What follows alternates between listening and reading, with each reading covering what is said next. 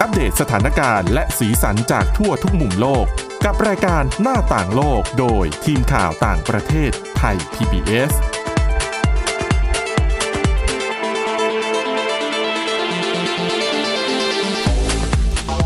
สวัสดีค่ะ คุณผู้ฟังต้อนรับเข้าสู่รายการหน้าต่างโลกค่ะ วันนี้พบกับดิฉันสวรักษ์จากวิวัฒนากุลนะคะ และก็คุณปิยวัตรปิติกุลธรรมค่ะ สวัสดีครับ ก็วันนี้คุณปิยวัฒน์หรือว่าน้องไบรท์นะคะ ก็ยังคงอยู่กับเรานะคะ จะมาถ่ายทอดประสบการณ์นะคะ เกี่ยวกับการเป็นนักเรียนทุนกอพอนะคะ ไปเรียนด้านปริญระดับปริญญาเอกที่ University of Chinese Academy of Science นะคะ ตอนที่แล้วเนี่ย เราก็เล่ามาถึงตอนที่คุณไบรท์เนี่ยก็ไปสอบนะคะฝ่าฟันคู่แข่งมากมายเตรียมตัวสุดท้ายได้แล้วนะคะ ทุนที่จะไปเรียนประเทศจีน ซึ่งเดี๋ยววันนี้ก็จะมาต่อกันว่าอ่ะพอได้ทุนแล้วเนี่ยต้องเตรียมตัวยังไงบ้าง เพราะว่าหนึ่งปีแรกเนี่ยก็คือ จะเป็นการเรียนภาษาจีนในขั้นขั้นชั้นกลางใช่ไหมเพราะว่าคุณ ใช่ ไบ ครั ร บ ท์เนี่ยได้ภาษาจีนตั้งแต่อยู่เมืองไทยแล้วนะคะ ครับ ทีนี้พอรู้ปุ๊บเนี่ยต้องเตรียมตัวยังไงบ้าง เสื้อผ้า อืมเรื่องเสื้อผ้าใช่ไหมครับ ก็ก็เราก็เช็คก่อนว่าอากาศที่นู่นช่วง น่าจะ ช่วงที่ หนาว ไป นะ เนี่ยเป็นช่วงกันยายน อืม ก็มันเพิ่งเข้าฤดูใบไม้ร่วง ค่ะ ดังนั้นอากาศยังไม่เย็นมาก ก็ยังใช้เป็นเสื้อแบบเสื้อกันหนาวแบบบ้านเราได้อยู่ ก็คือไม่ได้มีความหนามากเป็นแจ็คเก็ตหรือว่า อืม อ่าเป็นเสื้อคลุมนะครับ ค่ะ อืมแล้วก็ส่วนเสื้อตัวหนาๆเนี่ยค่อยไปซื้อที่หลังที่ประเท ไป ศ ซื้อ จีน ที่นู่น ใช่ครับ ค่ะเอาแล้วอย่างคุณพ่อคุณแม่นี่ ใจหายไหมลูกต้องหายไปตั้งหลายปี ก็น่าจะใจหายอยู่บ้าง เพราะว่าที่จริงแล้วผมเป็นคนติดบ้านมาก ตั้งแต่ เออค่ะ เรียนชั้นประถมมหาลัยก็อยู่ใกล้บ้าน อืม ปอโทปอเอกเอ้ยปอตรี หรือว่าปอปอโท ค่ะ ก็อยู่ที่มหิดลซึ่งใกล้บ้านตลอดครับ อ๋อมหิดลสารยา ใช่ ที่ ครับ สารยาใช่ไหมโอเคค่ะอ่ะทีนี้ ขออภัยอ่ะพอไปอยู่เมืองจีน นี่เป็นครั้งแรกที่ไปเมืองจีนแล้วไปใช้ชีวิตอยู่ที่นั่นเลย ครับ เป็นยังไงบ้างครั้งแรกที่ไปถึงอยู่อาศัยที่ไหนในหอพักเหรอคะ ก็คืออาศัยที่หอพักของมหาลัย ค่ะ ก็ที่จริงก็ได้ยินเรื่องหอพักประเทศจีนมาเยอะ ว่า เป็นไง ค่อนข้างแออัด แล้วก็ห้องนึง เหรอคะ อาจจะต้องอยู่สี่คน ค่ะ แต่ว่าโชคดีที่มหาลัยที่เขาให้ไปเรียนภาษาจีนเนี่ยก็คือค่อนข้างมีนักศึกษาต่างชาติเยอะเพราะเขาขึ้นชื่อเรื่องการสอนภาษา อืม ดังนั้นเขามีตึกหนึ่งที่เป็นตึกหอพักสำหรับนักศึกษาต่างชาติอะครับ โดยเฉพาะ ใช่ ค่ะ ก็คือห้องหนึ่งจะให้อยู่สองคน แล้วก็มีห้องน้ำส่วนตัวครับผ โอ ม เคห้องกว้างขวางไหมรือ ห้อง ว่า ก็กว้างครับ สามารถไม่เรียกว่าไม่ไม่แคบ แล้วก็ อืม ข้อดีอีกอย่างก็คือเขามีครัวให้ในทุกชั้น ซึ่งเราสามารถที่จะทำกับข้าวเองได้เมื่อเราอยากกินอาหาร อ๋อ ไท ค่ะ ยอะไร แล้ว เงี้ย เขาแยกชายหญิงไหมคะหรือก็ปนกันหมด ปนกันหมดครับ ก็คือปนเป็นตึกที่ปนทั้งชายและหญิง แต่ว่าไม่ให้ไม่ใช่ให้ผู้ชายผู้หญิงพักห้องเดียวกันนะ อ๋อ ก็คืแย โอกเค ครับ โอ เค ค่ะ แล้วเป็นไงไปใช้ชีวิตอยู่ในนั้น มีเพื่อนต่างชาติ สนิท ก็ กับเพื่อนชาติไหนมากที่สุดคะ ตอนที่เรียนอยู่ก็จะมีหลายชาติเลยครับตั้งแต่ญี่ปุ่นเกาหลี อืม แล้วก็สวิตเซอร์แลนด์อังกฤษ อืม อืมก็ก็จะมีกลุ่มเพื่อนก็คือเหมือนเราเรียนด้วยกันก็พักเที่ยงแล้วก็กินข้าวด้วยกัน หรือว่าทำงานกลุ่ม ก็ อืม สนิทมากก็น่าจะเป็นเพื่อนจากสวิตเซอร์แลนด์ฮะก็ดู อืม ดูเขาค่อนข้างสนใจเรื่องวิทยาศาสตร์เหมือนกัน แล้วเวลาเราคุยกันก็เลยถูกคอครับ ค่ะอ่ะก็เป็นชีวิตที่น่าสนใจนะคะ และทีนี้ไปใช้ชีวิตอยู่ในเมืองจีนนี่ปรับตัวลำบากไหมเรื่องอาหารการกินเรื่อง อ่า ความวิถีการปฏิสัมพันธ์กับผู้คน อืมก็ในระยะแรกเนี่ยก็ก็เหมือนจะไม่มีปัญหานะครับ รู้สึกว่าอาหารของอาหารจีนเนี่ยกินง่าย เพราะว่า ค่ะ ที่จริงแล้วคล้ายๆกับอาหารบ้านเรา อืม อย่างเช่น ถ้ามีผักกาดก็คือผักผัดผักกาดหรือว่าผัดผักกับหมูต้มจืดต่าง อ๋อ ๆ แต่ว่าพอเราเริ่มกินไปสักระยะหนึ่งเราจะรู้ว่ามันมีความแตกต่างอยู่ ค่ะ เพราะว่าคนปักกิ่งเนี่ยจะกินค่อนข้างเค็ม อืมค่ะ แล้วก็มัน อืม ดังนั้นสองอย่างเนี้ยมันแล้วก็เค็ม า คือแรก ๆ เรากินอาจจะไม่รู้สึกอะไร แต่ว่าเมื่อเวลาผ่านไปสักระยะหนึ่งเนี่ย เราเจอแต่รสเนี้ยเดิมๆ แล้วทุกเมนูจะมีรสชาติที่เหมือนกันมาก อืม เราจะเริ่มเบื่อ เราจะรู้สึกว่า เริ่มเบื่ คิดถึงความเผ็ด ความเปรี้ยวของอาหาร ความ ไทย แซ่บของอาหารไทย ใช่คบ นั่นเองนะคะ อ่าละค่ะนั่นคือเรื่องราวการใช้ชีวิตอ่ะทีนี้คุณใบเนี่ยไปเรียนในสาขาวิชาต้องทำวิจัยเรื่องอะไรนะคะ ก็ตอนนี้ผมเรียนสาขานาโนเทคโนโลยี ค่ะ ถ้าเจาะลงไปอีกก็คือ DNA นาโนเทคโนโลยี อืม ครับ ส่วนงานวิจัยที่ทำเนี่ยเขาเรียกว่าอยู่ในหมวดของ Biosensor ค่ะ ไบโอเซนเซอร์เนี่ยแปลก็คืออุปกรณ์ที่ใช้ตรวจวัดสาร ชีวภาพในร่างกาย อืม ซึ่งที่ผมทำเนี่ยจะเป็น DNA เซนเซอร์ ค่ะ อ่าเดี๋ยวผมจะพูดง่ายๆ ก็คือ เวลาที่เราเป็นมะเร็งเนี่ย อืม เซลล์มะเร็งอาจจะปล่อย DNA บางอย่าง ค่ะ ออกมา ซึ่งเมื่อเราเป็นมะเร็งเนี่ยคนที่เป็นมะเร็งเมื่อมี DNA ตัวนี้มากขึ้น อาจจะเป็น ตัวที่ช่วยบ่งชี้ได้ว่าเขากำลังมีโรคมะเร็งอยู่ เพราะโดยปกติแล้วเราจะตรวจมะเร็งเนี่ยตรวจได้ยากมาก ค่ะ หรือกว่าจะเจอก็เจอในระยะที่ 3 4 แล้ว ค่ะ แต่ถ้าเราใช้สารบ่งชี้ตัวเนี้ที่เขาบอกว่ามีความเกี่ยวข้องกับมะเร็ง ซึ่งเป็น DNA ที่ปล่อยออกมาจากเซลล์มะเร็ง ค่ะ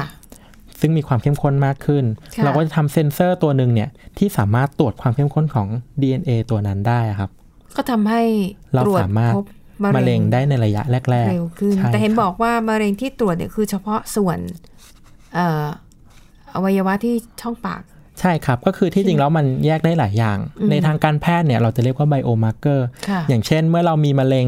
ในช่องปากเนี่ยก็จะมี DNA ตัวเนี้ยหลั่งออกมากับในช่องปากมากขึ้นในน้ำลายหรืออะไรพวกเนี้ยครับ ดังนั้นเราสามารถ ค่ะ ที่จะตรวจ DNA ในน้ำลายเพื่อช่วยสกรีนนิ่งคนที่เป็นมะเร็งในระยะแรก ๆ ได้ ดังนั้นถ้าเราเป็นมะเร็งในส่วนอื่น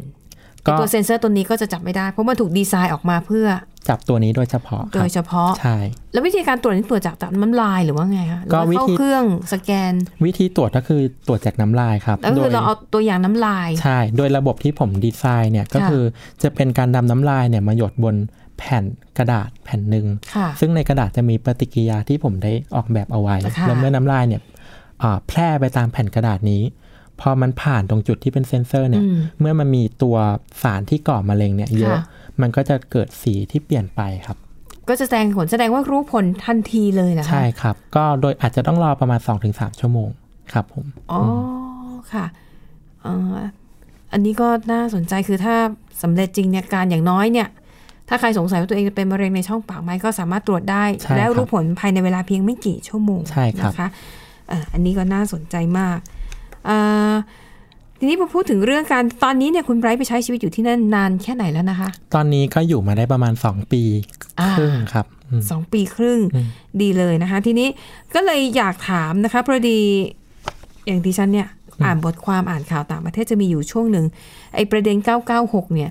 คือดังมาก ครับ ที่ดังเนี่ยเพราะว่าแจ็คหมา ซึ่งเป็นผู้ก่อตั้ง ครับ ใช่ไหมแล้วตอนนี้ก็วางมือไปแล้วนะจา ครั ก บ อาลีบาบา ครับ ออกมาพูดว่า เนี่ย คนจีนต้องขยันต้องทำงานแบบ 996 ครับ นะแล้ว 996 เนี่ยคุณไบรท์อธิบายไปแล้วเมื่อตอนที่แล้ว ครับ 9 ทีหนึ่1 ก็คือ9โมงเช้า ใช่ เริ่มงาน9โมงเช้า ใช่ครับ 9ที่ 2 ก็คือ9โมงตอนกลางคืน นั่นหมายถึง3ทุ่ม ใช่ครับ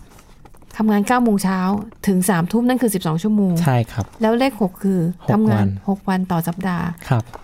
โหดมาก ก็โหดนะครับ กฎหมายไทยเนี่ยทำงานวันละ 8 ชั่วโมง บวกพัก 1 ชั่วโมงเป็น 9 ชั่วโมงต่อวันจบทำงานเกินกว่า 9 ชั่วโมงเบิกโอที ครับ แต่แจ็คมาบอกทำไปเลย 12 ชั่วโมงโอทีก็ถ้าในยะนี้ก็คือหมายว่าโอทีคุณไม่ควรเบิก ใช่ครับ แต่ทำงาน 6 ชั่วโมงเนี่ยดิฉันยังพอรับได้เพราะว่าสายสื่อมวลชน อืม เรา คบ ทำหกชั่วโมง หกวันอยู่แล้ว ครับ อันนี้ยังพอรับได้ แต่วันละสิบสองชั่วโมงนี่หนักจริงๆถามจริง ๆ แล้วคนจีนเขาทำกันได้เหรอคะ เท่าที่ผมสังเกตคือในตอนที่เรียนภาษาเนี่ยยังไม่เท่าไหร่ แต่ช่วงปีที่ 2 ที่ผมเริ่มทำงานวิจัยเนี่ย ค่ะ ก็คือเข้าไปในสถาบันวิจัยละทีนี้การเรียนปอเอกเนี่ยมันไม่ใช่เหมือนการเรียนทั่วไปคือมันไปนั่งในห้องแล้วก็เรียนหนังสือแล้วก็สอบแล้วก็จบ แต่มันคือการไปทำวิจัย อยู่กับตัวเอง ใช่ครับ แล้วคือเขาส่งเราไปที่สถาบันเนี่ย ค่ะ ดังนั้นเราเข้าเป็นสถาบันแล้วเนี่ยเหมือนเราเป็นพนักงานคนหนึ่ง อืม เราอยู่ภายใต้โปรเฟสเซอร์คนหนึ่งที่คอยดูแลงานวิจัย ค่ะ เขาก็จะมีการกำหนดเวลาทำงานที่ชัดเจน อย่างเช่นว่า เราจะต้องทำงานอย่างน้อย 60 ชั่วโมงต่อสัปดาห์ แต่วันละกี่ชั่วโมงเรา ก็คือตกำหวันดเง ใช่ครับวันละโดยเฉลี่ยก็คือวันละ 10 ชั่วโมงอย่างน้อย โอ้โหก็ ที เย นี้ อะนะ แต่ปัญหาก็เราในมองมองมองในมุมของคนไทยเนี่ยเราคิดรู้สึกว่ามันเยอะจัง แล้ว เยอะ การที่ สิ เขากำหนดเนี่ยมันก็คือสร้างความกดดันบางอย่าง แต่ผมเข้าใจว่าที่จริงแล้วเรียนปอเอกเราก็ต้องทุ่มเทให้กับงานเราก็ต้องใช้เวลาเยอะอยู่แล้ว ค่ะ แต่พอเขากำหนดขึ้นมามันก็ฟังดูน่ากลัว อืมอืมอืม ทีนี้ก็เราก็มองดูพวกเพื่อนๆคนจีนที่ทำงานอยู่ในกลุ่มเดียวกันเนี่ย เรียนปริญญาเอกเหมือนกัน ใช่ครับ หรือว่าปริญญาโทเนี่ย อืม เขาก็จะอย่างน้อยช่วงเช้าๆเนี่ยประมาณ9ก้าโมงเขาจะเริ่มมาละ อืม เราก็จะอยู่ ไปเขาอยู่เลยเวลา9ก้าเลยสามทุ่มไปอีก กว่าเขาจะอยู่อยู่ถึงสี่ทุ่มห้าทุ่มอะไรเงี้ยครับ กว่าเขาจะกลับบ้านแล้วก็ไปนอน แล้วก็เช้าเราก็มาใหม่ แรก ๆ ผมก็ทำได้ประมาณ สัปดาห์ละหกวันนี่แหละ แล้วก็บางครั้งเวลาที่งานไม่เสร็จผมก็วันอาทิตย์ ผมก็ไป เข้ามา ดู ทำเสริม ใช่ก็พอวันอาทิตย์ผมเข้าไปในแลบเนี่ยคึกคักมาก อ้าว เหมือนไม่ใช่วันหยุดเหมือนทุกคนเอา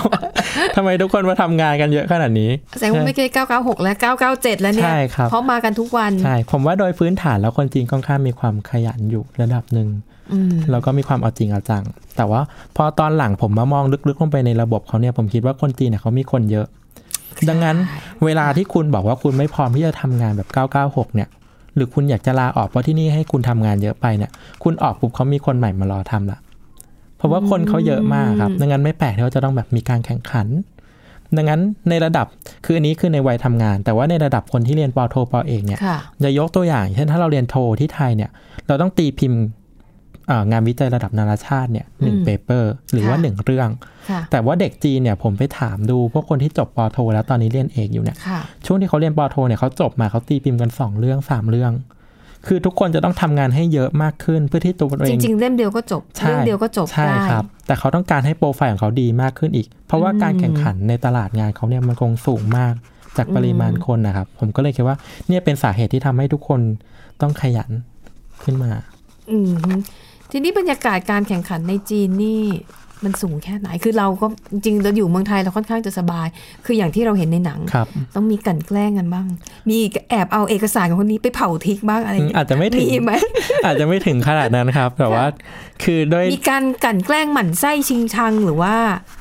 อืม แย่งห้องแลบอะไรกันอย่างเงี้ย เพื่อเป็น ก็ ขัดขวางให้อีกคนไม่สามารถทำรู้ล่วงได้มีไหม ก็อาจจะมีบ้างแต่ไม่ถึงกับ โดยตรงขนาดนั้น ด้วยความที่ ค่ะ คนจีนเยอะนะครับ เพราะว่าทีวีนี้เวลาที่เราจะจองเครื่องใช้ห้องแลบหรือว่าอะไรบางอย่างเนี่ย อ่า ก็จะมีคิวอยู่ อืม ดังนั้นบางทีเนี่ยจองกันตั้งแต่เช้ายันเที่ยงคืน หรืๆกับอาก ง ไว้ ใช่ ภาษา ใช่ เรา ใช่ จะกักห้องไว้ทำ บาง ไม คนก็อาจจะจองแล้วอาจจะไม่ได้มาในเวลานั้น หรือว่ามาสายหน่อย ซึ่งบางทีเรารู้สึกว่า ไม่ไม่ไม่ ถ้าจองแล้วก็ควรจะไม่เป็มานธรรม เนอะอืมอืม เพราะมันเป็นเวลาห้องมันก็จะเสียเปล่าไป ใช่ โดย ครับ ที่ไม่มีคนมาใช้ประโยชน์ใช่ไหม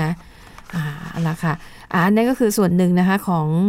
ธรรมเนียมปฏิบัติ 996 นะคะ แต่ว่านี่เป็นแค่ส่วนหนึ่งเท่านั้นค่ะ ยังมีอีกเยอะเลยนะคะคุณผู้ฟัง แต่ว่าตอนนี้เดี๋ยวพักกันสักครู่เดี๋ยวกลับมาต่อกันในช่วงที่ 2 ค่ะ หน้าต่างโลกโดยทีมข่าวต่างประเทศไทย PBS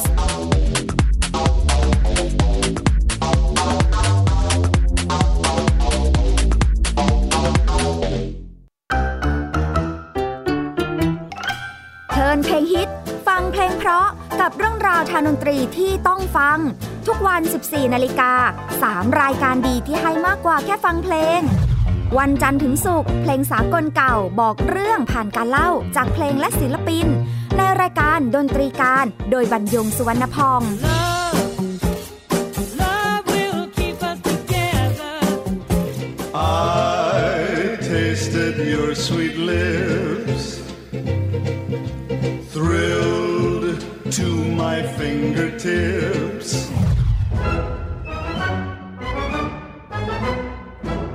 วันเสาร์ชั่วโมงดนตรีและเพลงคลาสสิก ที่เล่าผ่านคนดนตรี ในรายการ Gen C and Classical Music โดยนัทถาควรขจร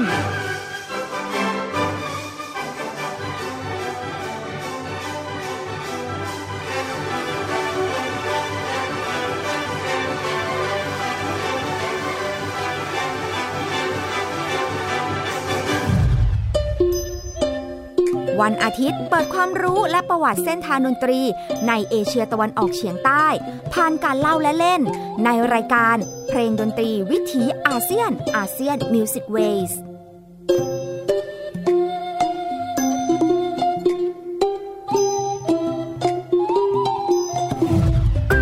ฟังเพลงและดนตรีได้ที่นี่ ไทย PBS Digital Radio หรือทางออนไลน์ผ่านแอปพลิเคชัน ไทย PBS Radio และ w w w t h a i p b s r a d i o c o m ไทย PBS Digital Radio สถานีวิทยุดิจิทัลจากไทย PBS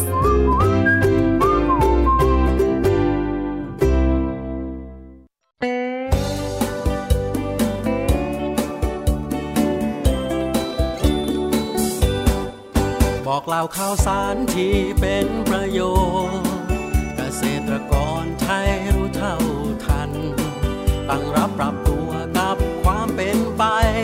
วิถีชีวิตไทยมีภูมิคุ้ม ดตามข่าวสารการเกษตรและเรื่องราวของวิถีเกษตรไทยรอบทิศทั่วเมืองไทย ในรายการเกษตรบ้านเราทุกวันอาทิตย์ เวลา 12 นาฬิกา ทางไทย PBS Digital Radio ฝีมือเกษตรบ้านเรา นี่คือเกษตรบ้านเรา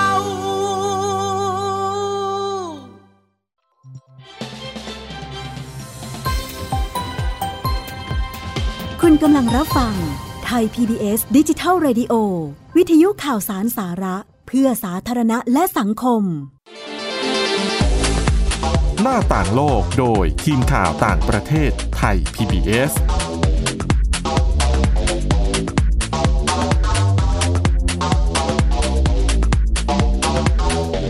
เอาละค่ะคุณผู้ฟังคะมาต่อกันในช่วงที่สองนะคะเอ่อช่วงแรกเนี่ยพูดถึงเรียกว่าอะไรนะธรรมเนียมการทำงานแบบ 996 คือทุ่มเทกันอย่างเต็มที่ แต่ได้ฟังที่คุณไบรท์เล่าให้ฟังนักศึกษาปริญญาเอกบางคนนี่ 997 คือทำงานแต่ยไม่ใช่ 99 ด้วยเผลอๆเป็นเข้า 9 โมงเช้าออก 4 5 ทุ่ม แล้ว ครับ ทำงานตั้ง 7 วันใช่ไหม ครั คะ บ สาเหตุที่เขาต้องทุ่มเทขนาดนี้เพราะว่าหนึ่งการแข่งขันที่นั่นสูง ใช่ครับ เออแล้วอย่างนี้เนี่ยมันจะมีบรรยากาศก็ต้องตึงเครียดไหมอาจจะเหมือนในญี่ปุ่นในเกาหลีใต้ที่พอการแข่งขันสูงผู้คนก็เลยดู ไม่ค่อยจะเอื้อเฟื้อกันเท่าไหร่ คุณไบรท์ไปอยู่ที่นั่นเนี่ย มองว่าชาวจีนเนี่ย คนที่อยู่ในกรุงปักกิ่งเนี่ยอุปนิสัยเขาเป็นยังไง อืมเท่าที่ผมสัมผัสมานะครับว่าคือถ้าเพื่อนในกลุ่มเนี่ยจะรู้สึกว่าเขาจะค่อนข้างมีความเอ่อไม่ค่อยเปิดเผยเท่าไหร่บางครั้ง อืม จะอยู่เงียบๆแล้วก็รู้สึกเหมือนมีโลกของเขาเอง ซึ่ง อืม บางทีไม่อยากให้เราเข้าไปยุ่งมาก อืม คือผมมามองว่าตัวเองเนี่ยเป็นคนเฟรนลี่ แล้วก็คิดว่าเราสามารถที่จะเข้ากับทุกคนได้ง่าย หรือพยายามที่จะเข้าไปคุยกับเขาเช่น อ่า สวัสดีอันนี้เรียกว่าอะไรนี่กินยังไง แต่คนจีนก็จะตอบกลับมาคุณว่าเอออย่างนั้นอย่างนี้หรือว่า คือถามก็ตอบ ใช่ครับ แต่ว่าตอบแล้วแบบไม่ค่อยมีบทสนทนาต่อเนื่อง อ่าฮะ จนเรารู้สึกว่าชะงงักไปหรือว่านึกค อ่า ำซึ่งผมที่จริงมันไม่ใช่นิสัยไม่ดีของเขาแต่ว่าอาจจะเป็นวัฒนธรรมของเขา ซึ่งมีความพูดจาแข็งแข็งๆห้วนๆแล้วก็ดูไม่ค่อยนุ่มนวลแต่ที่จริงเขาไม่ได้คิดอะไรอย่างเงี้ยครับ อ่ะอย่างสมมติสมมติดิฉันอ่ะเป็นคนถ้าคุณไบรท์เป็นคนจีนนะครับ ถามว่า เออโทษนะคะ ไอขนมเนี่ยเรียกว่าอะไร อืมเขาก็จะบอกว่า เรียกว่าอย่างนี้ อืม อืมแล้วแล้วมันอร่อยไหมคะ ก็อร่อยนะอย่างเงี้ย อืมครับ ก็ แล้ว คือ มัน จะ แล้วมันทำมาจากอะไรคะ ก็อาจจะถ้าเราถามอยู่ครับก็คงอธิบายดีอยู่ครับว่าแล้วแบบแบบเป็นถั่วเป็นอะไรอย่างงี้ แต่จะไม่แบบมีไม่มีความช่างพูดชวน ใช่ คุย ครั คือถามก็ตอบ ใช่ แต่ ครับ จะไม่ต่อความยาวสาวความยืดกับ ใช่ เรา ครับ โดยไม่จำเป็น อืมแต่คืออาจจะไม่ได้เป็นทุกคนแต่ว่าผมคิดว่าส่วนใหญ่มีแบบเป็นแบบนี้นะครับ เท่าที่ผมสัมผัสมา อืมดังนั้นรวมๆบรรยากาศในเมืองจีนนี่น่าอยู่ไหมคะ ถ้าคิดว่าผมคิดว่า อืมถ้าให้ผมเลือกเนี่ยยังไง ผมก็เลือกที่จะอยู่ประเทศชอบประเทศไทยมากกว่า ม คือปักกิ่งเนี่ยก็มีข้อดีหลาย ๆ อย่างอย่าง ค่ะ เช่น การคมนาคมที่สะดวก เพราะเขาใช้รถไฟใต้ดินเป็นหลัก ใช่ครับ หม ซึ่งไป คะ ถึงทุกที่ แล้วรถเมล์ระบบรถประจำทางเขาก็ค่อนข้างดี แล้วก็มีราคาที่ถูก ค่ะ อืม แต่ก็มันก็มีความแออัดอยู่นะครับ เพราะว่าเป็นเมืองหลวงก็ อืม ที่ที่ผมไม่ชอบก็คือค่าครองชีพก็ค่อนข้างสูง ค่ะ โดยเฉพาะเรื่องค่าเช่าห้องหรือว่าค่าค่าเช่าห้องพักในพวกเนี้ยครับ อืมแล้วเรื่องอากาศเป็นยังไงบ้าง เพราะมีช่วงหนึ่งจำได้ปักกิ่งนี่เป็นข่าวตลอดว่า PM 2.5เลวร้ายมาก ใช่ครับ ที่จริงแล้วช่วงที่ไทยเราเพิ่งมาตื่นตัวกับ PM ค่ะ 2.5 เร็วๆนี้ อืม แต่ผมเนี่ยไปจีนตั้งแต่ 2 ปีก่อนนู่น ซึ่ง อืม ช่วงที่ไปปีแรกเนี่ยพบว่า PM เนี่ยเกิน 200 บ่อยมาก จนมอง นี่ ว่า เวลาแค่ปีกว่าๆจีนเขาแก้ไขได้แบบเบ็ดเสร็จเลยใช่ไหม ใช่ครับ แล้วก็พอดีมีช่วงช่วงเอาเริ่มต้นก่อนช่วงปีแรกที่ผมไปเนี่ยมีวันที่ PM สูงมาก สูงจนเราออกมาจากห้องเนี่ยแล้วเป็นฟ้าเหลืองเลย โอ้ เป็นเหลือ ฟ้างเหลือง หัวคือแบบน่ากลัวมากจริงๆครับ คือแบบ เหมือนใน ใส่ หนังสยองขวัญ ใช่ใช่ครับ แล้วก็ ค่ะ มีประมาณ 3 4 วัน แล้วก็ช่วง อืม ปีต่อมาหรือว่าปัจจุบันเนี่ยก็คือไม่ค่อยมีแล้ว คือผมฟังมาคุณครูเขาบอกว่าที่จีนเขารณรงค์ให้มีการปลูกต้นไม้มากขึ้น ค่ะ แล้วก็เขาคิดว่า PM เนี่ยมัน PM 2.5เนี่ยมาจากทะเลทรายทางตอนเหนืออ อ๋อ แล้วลม ที่ พัด จก มา เกาหลี ครับ แล้วทีนี้เขาก็เลยไปปลูกเป็นแนวต้นไม้ อ๋อค่ะ ที่ริมทะเลทรายเนี่ยครับ แล้วก็ในช่วงปีเนี้ยอากาศเขาดีขึ้นมากเลย ก็คือไม่มีช่วงที่เราเห็นฟ้าเหลืองอีกแล้ว อ๋อ แสดงว่าสาเหตุก็ต่างต่างต่างจากบ้านเราเนาะ ใช่ครับ อ๋อโอเคนะคะอ่ะทีนี้อีกคำถามหนึ่งคือดิฉันเนี่ยเห็นคนไทยขออภัย เห็นคนจีนจำนวนมาก ครับ มาเรียนต่อ ครับ ในประเทศไทย แล้วก็พบว่ามีคนจำนวนมาก อย่างบางคนอาจจะเป็นนักข่าว ครับ และถูกส่งมาประจำการในเมืองไทย คือ ครับ ตามวาระเนี่ยอาจจะต้องอยู่แค่ 3 ปี 4 ปี แล้วก็ต้องเปลี่ยนเพื่อให้คนอื่นมา ครับ ที่ดิฉันเจอหลายคนมากว่าไม่อยากกลับเมืองจีน อืม บางคนขอที่ทำงานอยู่ต่อ ครับ บางคนที่ทำงานไม่อนุญาตเขาลาออก ครับ แล้วก็หางานอื่น แล้วก็ใช้ชีวิตอยู่ในเมืองไทย ครับ นักศึกษาจีนก็เหมือนกันดิฉันก็ถามว่าทำไมทำไมถึงอยากอยู่เมืองไทยเขาบอกเมืองไทยไม่เครียด สบายคนไทยใจดี ใช่ครับผม จริงหรือเปล่าคนแสดงว่าคนจีนนี่มีความรู้สึกที่ดีกับประเทศไทยมากๆ ใช่ใช่ เลย เรื่องนี้ผมเห็นด้วย เพราะว่าคน ค่ะ จีนหลายคนจะชอบพูดว่าคนไทยเนี่ยค่อนข้างอ่าใช้คำว่านุ่มนวลแล้วกันครับ ค่ะ แล้วก็ยิ้มแย้มแจ่มใส อืม ค่อนข้างเหมือนกับว่า มีความเป็นมิตรช่วยเหลือ ค่ะ ต่างชาติ ทีนี้มองในเรื่องของสังคมเนี่ยเราอย่างที่บอกว่าสังคมที่จีนมันดูมีความแข่งขัน ถึงทุกคนจะไม่พูดว่าแข่ง แต่ว่าในระบบมันมีความแข่งกันอยู่ ะ แล้วพอมาอยู่ที่ไทยเนี่ยผมรู้สึกว่าการแข่งขันมันน้อยกว่า แล้วก็เรารู้สึกพออยู่เนี่ยมันจะรู้สึกว่าสบายใจมากกว่า เพราะว่าชีวิตมันไม่เร่งรีบมากขนาดนั้น แล้วก็เรื่องอาหารการกินอะไรก็หาได้ง่ายนะครับ อืมค่ะ ผม แล้วก็ พูด ดิฉันเคยเห็นคนจีน คือเขาพูดกันปกติแหละ แต่คนไทยเรารู้สึกเหมือนเขาทะเลาะกันเหรอทะเลาะกันทำไม อ๋อใช่ แต่จริงๆเขาบอกไม่ได้ทะเลาะ ใช่ครับเขาอาจจะรู้สึกว่าคนจีนเป็นคนพูดจาเสียง แล้ ดั ว ง ใน มา จีน ก เป็นอย่างนั้นจริงๆเหรอคะ ก็จริงนะครั พู บ ดเสียงดังตลอดเวลา ใช่ เหรอ แล้วก็พูดเสียงดังแล้วก็เราจะรู้สึกบางครั้งเขาพูดดังมากจนเรา ทำไมทำไมต้องเสียงดังอ่ะ อยู่ในที่ที่แบบ ผมว่าอาจจะเป็นเรื่องการออกเสียงของเขา อยู่กลางถนนหรืออะไรอย่างเงี้ย ใช่ เหรอไม่เกี่ยว แต่ว่าเรื่องเนี้ยผมก็ได้ยินมาว่า อืม ในคนจีนแต่ละ ท้องที่เองก็มีวิธีการพูดที่ไม่เหมือนกัน อย่างเช่นถ้าขึ้นไปทางเหนือเนี่ยจะพูดเสียงดัง แล้วก็พูดห้วนๆแต่คนทางใต้จะค่อนข้างอ่าพูดช้ากว่า แล้วก็มีความนุ่มนวลมากกว่า คนทางเหนืออะไรเงี้ยครับ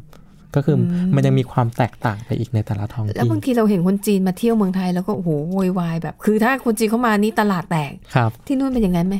ก็ก็เสียงดังอยู่ครับม ก็จะเต็มไปด้วยความคลืดคลื้น ตลอ ใช่ ดเว ครับ ลา ใช่ อือฮึค่ะ ดังนั้นสิ่งที่คนจีนชอบในเมืองไทย อืม ถึงขั้นที่ทำให้เขาอยากปักหลักมาอยู่ที่นี่อ่ะ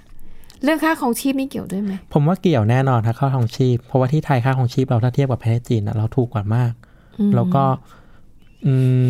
ลองลองเปรียบเทียบตัวอย่างให้เห็นชัดๆได้ไหมคะอ่ะอย่างเช่น อาจจะเป็นราคาคอนโดที่พักอาศัยอะไรที่ปักเมืองจีนน่ะเท่าไหร่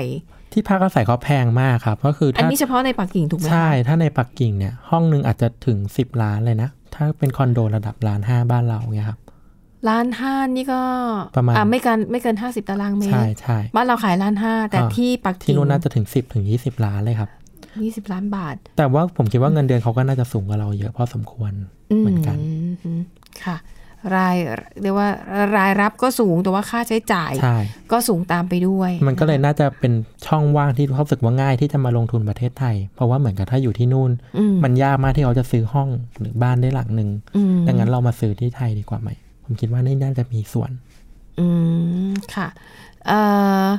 แล้วคนจีนเขาอยากมาทำธุรกิจอะไรในเมืองไทย ผมคิดว่าส่วนใหญ่น่าจะเป็นเรื่องการค้าขายเป็นหลักนะครับ เพราะว่าพวกสินค้าจีนเองก็มีราคาถูก ค่ะ แล้วส่วนใหญ่เข้ามาก็ตีตลาดสินค้าไทยได้ดี ผมมองว่า บางครั้งผมรู้สึกว่าเป็นห่วงแทนผู้ประกอบการคนไทย ก็จะสู้ของจีนไม่ได้ ใช่ ไหม เพราะว่าอย่างแรกคือด้วยความที่ประเทศเขาใหญ่นะครับ ผมมองว่าพอประเทศเขาใหญ่เนี่ยเขามีประชาชนที่ยังเป็นชั้นแรงงานอยู่เยอะ เขาไม่ต้องใช้แรงงานต่างชาติ ดังนั้นแรงงานเขายังถูก สินค้าหลายอย่างเขาสามารถผลิตออกมาได้ในต้นทุนที่ต่ำ ค่ะ อาจจะเป็นโต๊ะเขียนหนังสือธรรมดานี่แหละตัวหนึ่งแต่พอเทียบกับราคาไทยแล้ว ของไทยแพงกว่ามากแล้วอย่างนี้ เพราะว่าต้นทุนค่าแรง ใช่ มันสูงกว่า ครับ ด้วยใช่ไหมคะ แล้วก็มีอีกอย่างหนึ่งเนี่ยฉันอยากรู้มาก คือตอนนี้เสี่ยวมี่ในเมืองไทยกำลังมา ครับ เสี่ยวมี่ในเมืองจีนนี่เป็นยังไงเขานิยมใช้กันไหมเขารู้จักไหม รู้จักอยู่แล้วครับ คนจีน ดัง รู้จัก ไหม เกี่ยว คะ ก็ถือว่าดังนะครับ แล้วก็เป็นที่ยอมรับของคนจีนเหมือนกัน ถ้า ผม เทียบนี่แบบเกรดเหมือนแบบระดับ เพราะเห็นบอกว่าเสี่ยวมี่นี่คือตั้งตัวว่าอยากจะเป็นมูจิ ครับ แห่งประเทศจีน ผมว่าได้อยู่ครับ คนจีนก็นิยมเสี่ยวมี่อยู่ แต่ว่าที่จีนเนี่ยเขามีแบรนด์เยอะมาก ถ้าพูอ๋ดอเหรอ ถึง คะ สินค้าอิเล็กทรอนิกส์เนี่ย